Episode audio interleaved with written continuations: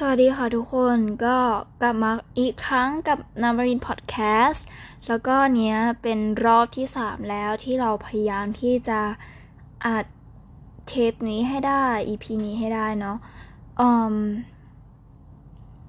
EP นี้ เนื่องจากมันเป็นครั้งที่สามแล้ว มันก็จะ อืม จะเรียกว่ายังไงดี มันจะมีหัวข้อที่ชัดเจนมากขึ้นแล้วกัน อย่างนี้ดีกว่า วันนี้ค่ะ ระหว่างที่เอ่อกำลังนั่งทำงานอดิเรกที่เราชอบที่สุดก็คือการดู YouTube เราก็ไปเจอคลิปวิดีโออันหนึ่งเป็นคลิปวิดีโอที่พูดเกี่ยวกับเรื่องการเรียนภาษา แต่ว่ามันจะมีประโยคนึงที่เขาพูดขึ้นมาว่า แบ็กกราวก็คือว่าเขาอะไปเรียนภาษา เขาไปใช้ชีวิตอยู่ที่ประเทศฝรั่งเศส ซึ่งตอนนั้นอะเขาไม่สามารถพูดภาษาฝรั่งเศสได้เลย ในความคิดของเด็กคนหนึ่งที่อยู่ในประเทศอเมริกาอะไรเงี้ยค่ะ ก็จะได้ยินชื่อเสียงของฝรั่งเศส แค่ว่าแบบแฟชั่น คนกินหอยทาก แล้วก็หอไอเฟลอะไรทำนองนี้ ซึ่งสิ่งนี้ค่ะ มันเรียกว่า stereotype อืม stereotype เนี่ย ขอขยายความให้ชัดเจนขึ้นก็คือ มันเป็นการมองอะไรที่ผิวเผินมาก ๆ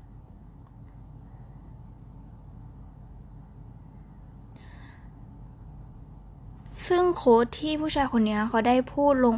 ลงไปในคลิปของเขาอะ ที่เรารู้สึกว่า เฮ้ยมันมันดีมากเลย คือการที่บอกว่า ภาพใน stereotype อะมันคือภาพหรือการมองเห็นที่มีลิมิต ที่ถูก limit เอาไว้ ถามว่ามันคือเรื่องจริงไหมมันอาจจะเป็นเรื่องจริง แต่ว่ามันไม่ใช่ความจริงทั้งหมด อย่างตัวอย่าง background ของของผู้ชายคนนี้ ที่เขาได้ไปเจอ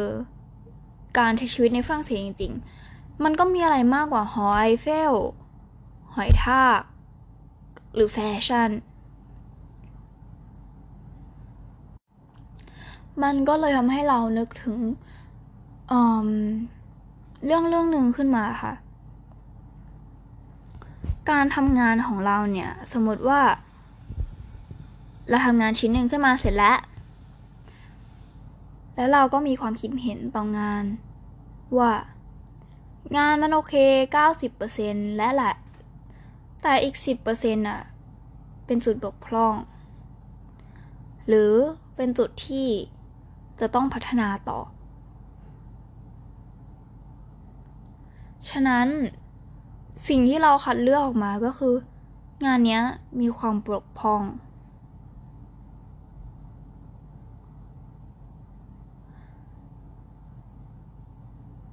เค จากคำพูดเนี้ย มันทำให้เราคิดต่อว่า เฮ้ยเดี๋ยวนะ เราอยากรู้ว่าสมองของเรามันมี stereotype อะไรหรือเปล่า ทางที่ความจริงอะมันอาจจะมีความสมบูรณ์แบบอยู่ 90%แต่เราเลือกหยิบความจริงมาอันนึงว่า โอเค งานเนี้ย มีข้อบกพร่องนะ การหยิบความจริงมา ไม่ครบ หรือหยิบมาแค่ส่วนเดียว มันน่าสงสัยอะค่ะว่าความจริงนั้นอะมันสามารถเชื่อถือได้หรือเปล่า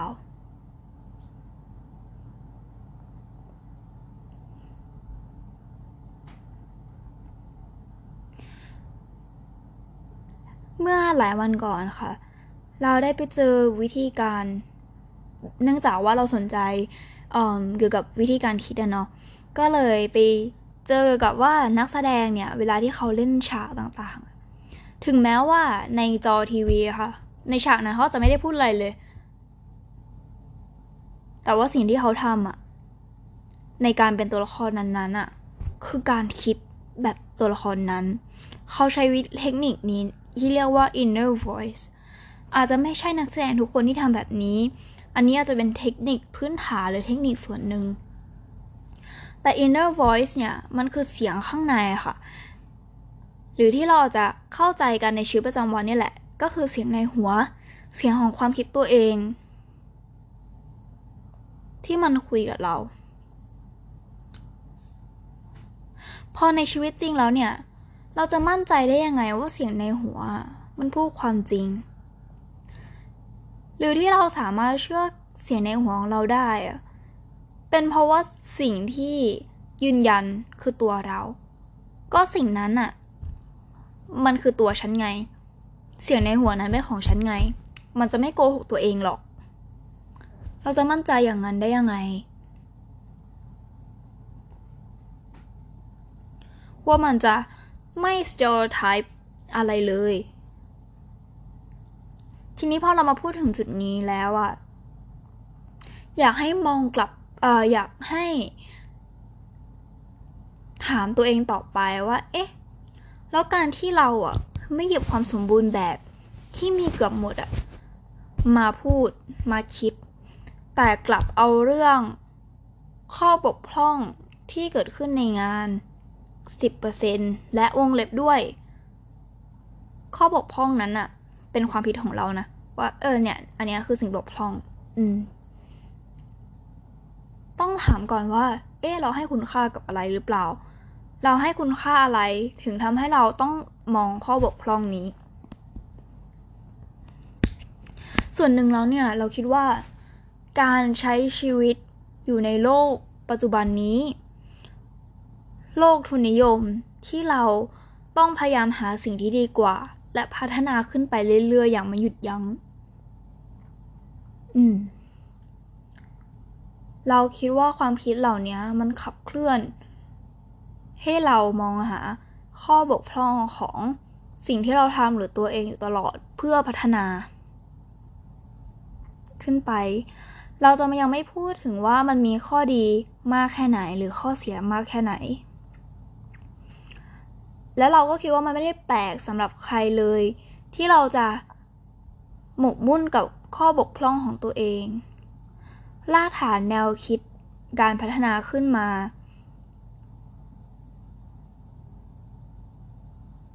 มันคือส่วนหนึ่งของระบบในโลกนี้แล้วจริง ๆ มันส่งผลต่อเราที่อยู่ในระบบนี้ และระบบทุนนิยมเนี่ยแหละ ที่มันขับเคลื่อนสังคมอยู่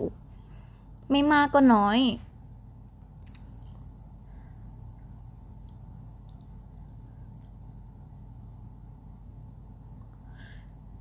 ทีนี้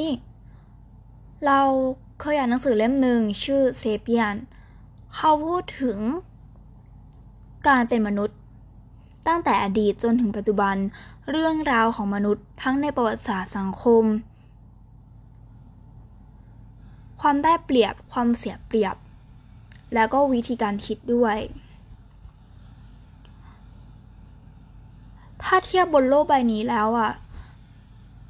เอาว่าในพื้นที่ที่เป็นพื้นที่บนบกแล้วกัน มนุษย์ครอบครองไปเกือบจะหมดแล้ว บางที่ที่เราไม่ครอบครองตรงนั้นน่ะก็เป็นเพื่อผลประโยชน์ของเราเองด้วยซ้ำของมนุษย์เอง ตั้งใจเลยที่จะไม่ครอบครองสิ่งนั้น เพราะว่าเราก็ได้ประโยชน์อะไรบางอย่าง จากการที่มันยังเป็นธรรมชาติอะไรอย่างนี้ต่อไป อืม ใช่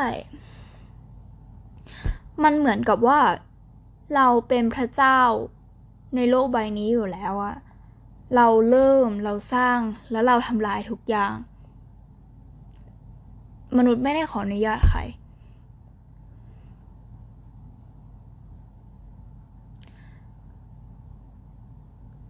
แต่ไอแนวคิดที่ว่าเราต้องพัฒนาขึ้นไปเรื่อยๆอะมนุษย์ หรือสปีชีส์ที่ใหญ่ที่สุดบนโลกเนี้ย ที่เก่งที่สุดในโลกเนี้ย มีเป้าหมายหรือยังว่าเราจะสิ้นสุดการพัฒนาที่ตรงไหน เราจะพัฒนาไปเรื่อยๆ โดยไม่มีสุดหมายอย่างนั้นหรอ นี่คือหนึ่งในสิ่งที่อยู่ในบทสรุปของเซเปียน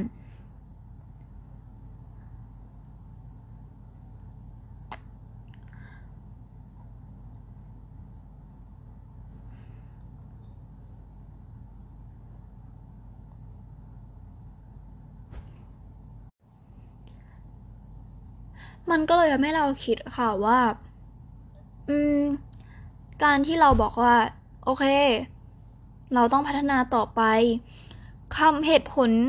ที่เราได้ยินกันบ่อยๆ หรือเรียกว่าแบบคลีเช่มากๆเลยอะก็คือ มนุษย์ต้องอยู่ต่อเพื่อไม่สูญพันธุ์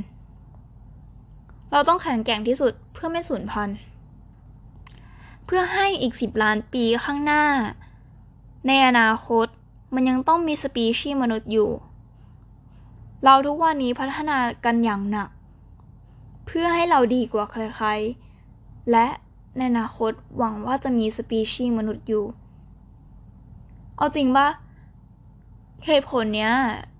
อออาจจะเป็นเหตุผลทางทางชีววิทยา ที่ทำให้เรารู้สึกว่า โอเค เราต้องปกป้องรักษามนุษย์ ด้วยกันกันไว้ แต่เอาจริงแล้วอะ อย่าลืมว่าเราไม่ได้เป็นแค่มนุษย์นะ เราเป็นสิ่งมีชีวิต เราเป็นคนในประเทศประเทศหนึ่ง เราเป็นผู้หญิง เราเป็นตัวเอง และตัวเองนั่นหมายความว่า เราเป็นมนุษย์ที่มีชีวิตอะแล้วใครจะไปรู้เราจะมีแค่ชีวิตเดียวก็ได้ เราจะพยายามอย่างหนักพัฒนาต่อไป เพื่อให้มีมนุษย์ในวันข้างหน้า และมนุษย์ในวันข้างหน้าก็ต้องพัฒนาต่อไป เพื่อให้มีมนุษย์ในวันข้างหน้าอีกเหรอ แล้วความสุขของเราในวันนี้มันไม่ใช่ว่าอยู่ดี เราจะมีชีวิตขึ้นมา ไม่ใช่ว่า เตียง ตู้เสื้อผ้า ดินทรายอยู่ดีๆเขาจะมีชีวิตขึ้นมาได้ เราจะ เราจะไม่สนความสุขของเราจริงๆหรอ เราจะไม่สนความรู้สึกอารมณ์ การมีชีวิตของเราจริงๆหรอ เราจะพัฒนาต่อไปเรื่อยๆ อย่างนั้นจริงๆหรอ โดยไม่มีไม่มีจุดหมาย ฉะนั้นวันนี้เราไม่รู้ว่าแมสเซจของเราจะให้คนเข้าใจได้มากน้อยแค่ไหน แต่ว่าก็อยากให้ลองไปคิดกันดูแล้วกันค่ะว่า ตอนนี้คุณพัฒนาเพื่อเหตุผลอะไรหรือเปล่า อะไรคือเหตุผล คุณมีวันสิ้นสุดการพัฒนาตรงนั้นไหม การพัฒนาตรงนั้นให้ผลดีกับใครบ้าง การเพิ่มขึ้นของคุณทำให้อะไรหรือใครบนโลก แย่ลงไปหรือเปล่า แล้วถ้าเกิดมองในภาพรวมทั้งหมดมันคุ้มไหม ประมาณนี้ละกันนะคะ เป็นการคอลเลกความคิด ละกัน เนาะโอเค ขอบคุณมากค่ะ สวัสดีค่ะ ไป